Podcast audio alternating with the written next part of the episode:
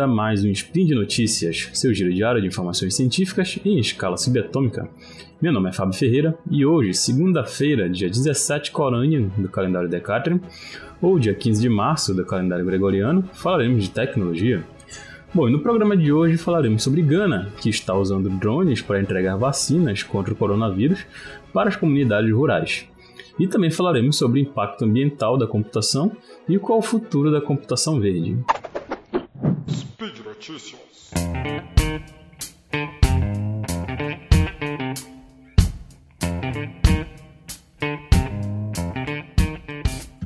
Bom, Gana se tornou o primeiro país a lançar um programa nacional de distribuição de vacinas contra o coronavírus com drones. A Zipline começou a aplicar as vacinas na terça-feira como parte da primeira remessa de vacinas da OMS por meio da COVAX. Seu programa visa fornecer aos países mais pobres doses suficientes para cobrir 25% da população. A Zipline é uma startup de São Francisco, nos Estados Unidos, e fornece suprimentos médicos, incluindo sangue, equipamento de proteção individual e vacinas desde 2016, usando drones autônomos patenteados. Os médicos podem usar o aplicativo da Zipline para fazer pedidos e rastrear as remessas. Além das operações nacionais em Ruanda e Uganda, suas entregas se tornam os primeiros voos logísticos de drones de longo alcance a serem aprovados pela Força Aérea Americana.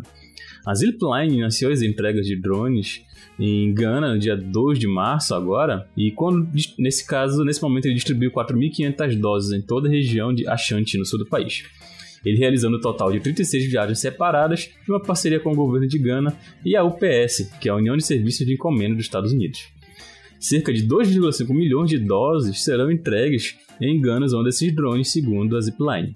Isso não apenas torna a Gana o primeiro país do mundo a implantar drones em escala nacional para entrega de, COVID, de vacina da Covid-19, mas também um esforço gigante para garantir o esforço equitativo e permitir que Gana utilize plenamente sua infraestrutura de saúde para entregar as vacinas, disse o céu da Zipline Keller Rinaldo em um comunicado. A COVAX despachou ao todo nesse, momento 600 mil doses de vacina criada pela Universidade de Oxford e AstraZeneca para a capital Accra no final de fevereiro. Mas distribuir as doses de vacina em todo o mundo está se revelando uma tarefa gigantesca. Mesmo quando as, as vacinas chegam aos países em desenvolvimento, eles podem não ter ligação de transporte, redes de estradas para distribuir as doses em todas as a todos os necessitados. Né? Então temos aí um problema logístico para isso e isso é ainda mais complicado pelos requisitos de armazenamento.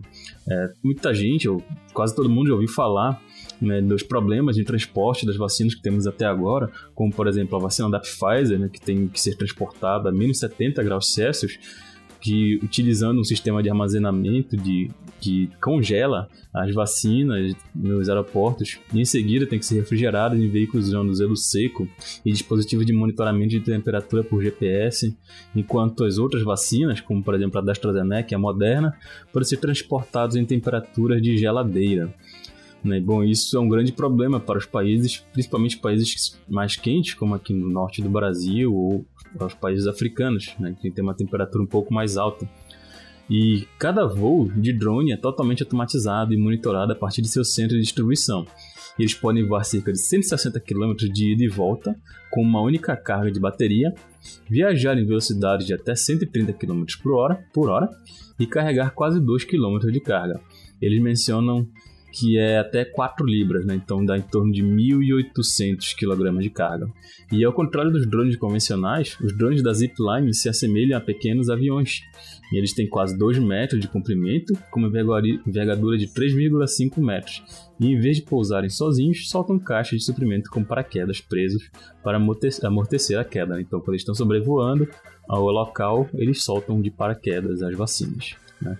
Então isso é bem interessante, principalmente para atingir as comunidades um pouco mais distantes, em que esse problema com o transporte, como eu falei anteriormente, principalmente quando tem que ser transportado por caminhões, por carros, né, não consegue, a, vacina da Pfizer não consegue ser transportada com transportada facilmente, né? Porque, devido a esses problemas de temperatura. Então, utilizar esses drones pode ser uma maneira de realizar esse transporte, né? Quem sabe se eles tornam, quem sabe eles tornam um pouco mais barato. É claro, não é esses drones que nós, usuários comuns, temos em casa ou ou mas sim aqueles são aviões que aparentam ser aviões, né, são um pouco maiores e são apropriados para transportar as cargas.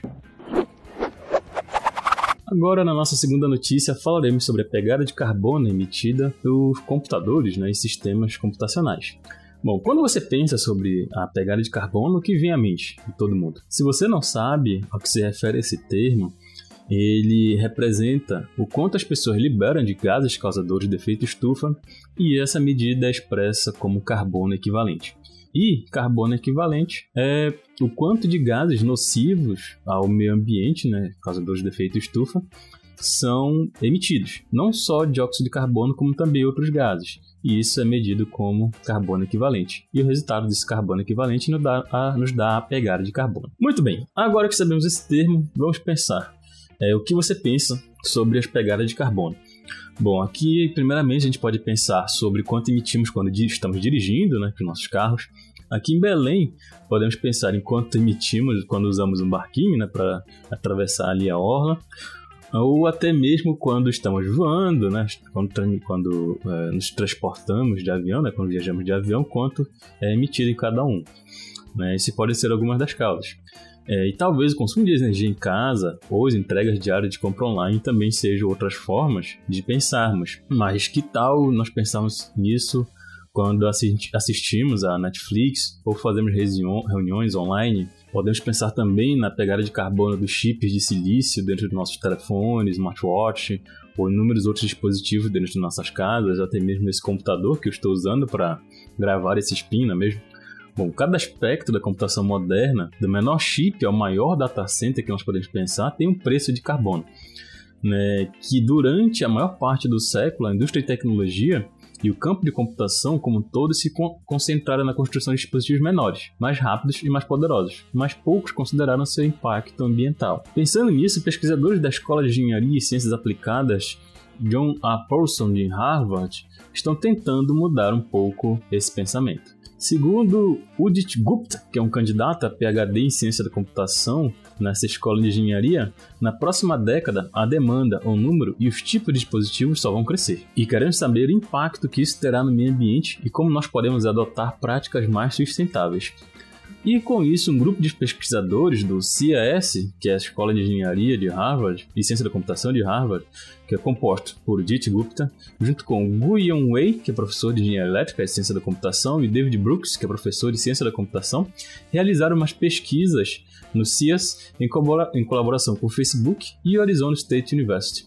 A equipe não apenas explorou todos os aspectos da computação, da arquitetura, desde a arquitetura do chip ao designer do data center, mas também mapeou toda a vida útil de um dispositivo de computação, desde a fábrica até a sua reciclagem, e para identificar os estágios onde ocorre a maioria das emissões.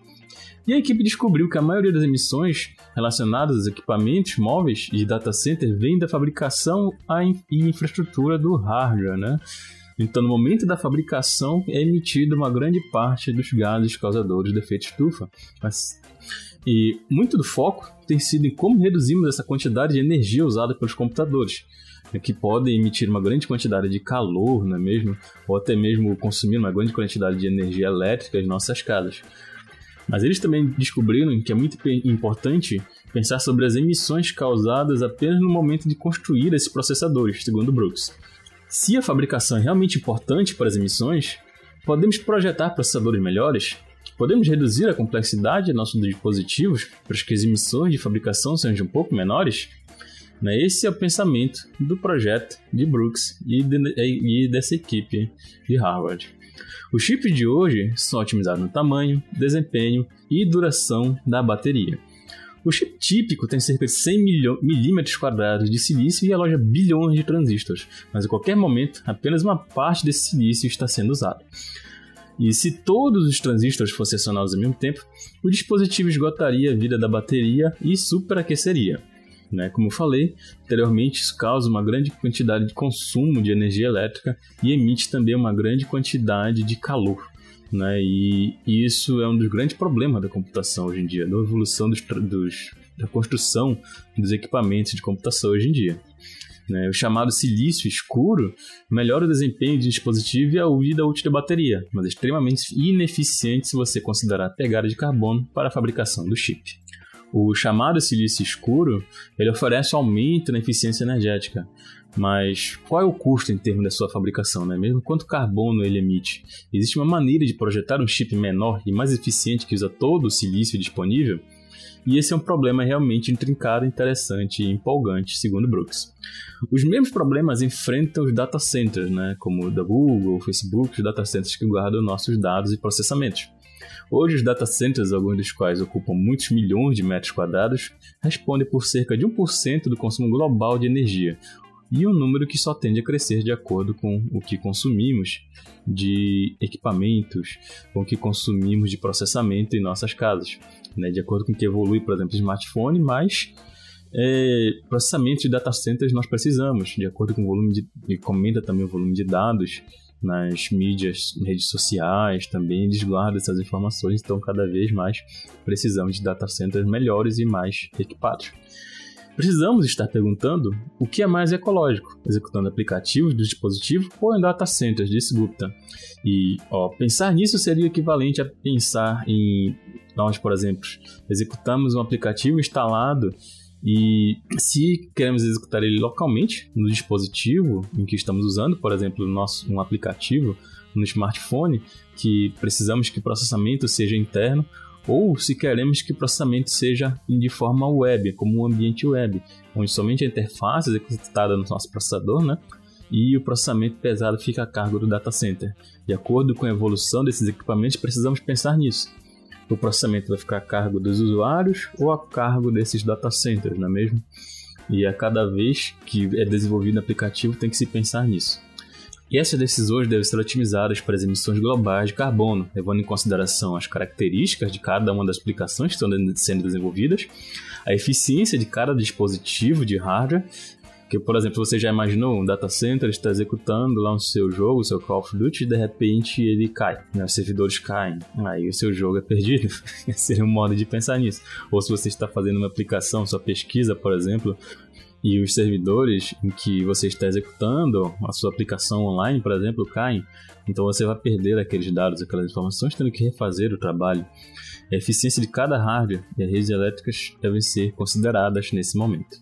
Né? Uh, adicionar impacto ambiental aos parâmetros de design de computação requer uma mudança cultural massiva em todos os níveis do campo, desde alunos de graduação em ciência da computação até os CEOs. E para esse fim, Brooks fez parceria com a Embedded Ethics, que é um programa de hardware que incorpora filósofos diretamente em cursos de ciência da computação para ensinar os alunos a refletir sobre as implicações éticas e sociais do seu trabalho. Os pesquisadores também esperam fazer parceria com professores de ciências ambientais e engenharias do CS e do Centro de Meio Ambiente da Universidade de Harvard para explorar como promover mudanças no nível de políticas. Segundo Way, o objetivo desse trabalho é aumentar a conscientização sobre a pegada de carbono associada à computação e desafiar o campo a adicionar pegada de carbono à lista de métricas que consideramos ao projetar novos processos. É, novos sistemas de computação, novo hardware e novas maneiras de usar dispositivos. Precisamos que isso seja um objetivo principal no desenvolvimento de computação em geral. Essa é a ideia do seu projeto. Né? Bom, vendo esse trabalho, eu pessoalmente me lembrei de quando estava na graduação, que pensava em substituir papéis por algo incorporado a dispositivos, que pensando nisso poderia ser algo um pouco mais ecológico. Hoje eu já penso que a é um pouco mais embaixo. Os fabricados dispositivos também emitem gases de efeito estufa e às vezes mais nocivos do que a produção e reciclagem de papel. Né? E hoje em dia, os cursos de engenharia, alguns cursos que eu conheço de engenharia, engenharia da computação, engenharia elétrica, devem incluir uma disciplina relacionada ao meio ambiente e quem sabe nessa disciplina possa ser incluído algum tema para se pensar né, nessas emissões que estão sendo desconsideradas. Essa deve ser uma política que todos os países que fazem parte da Curva de Paris devem analisar. E isso, claro, vale dinheiro, não é mesmo? E por hoje é só, pessoal. Lembro que todos os links comentados estão no post e deixe lá também seu comentário, elogio, crítica e declaração de amor. Lembrando que esse podcast só é possível acontecer por conta do seu apoio no patronato do SciCast, no Patreon, Padrim e PicPay. Um grande abraço, que a força esteja com você e até amanhã.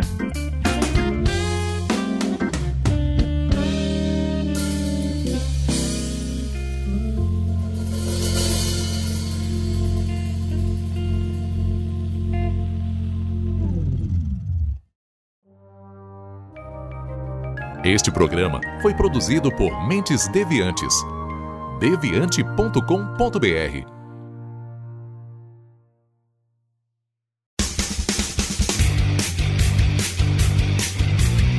Cortes, edição de podcast.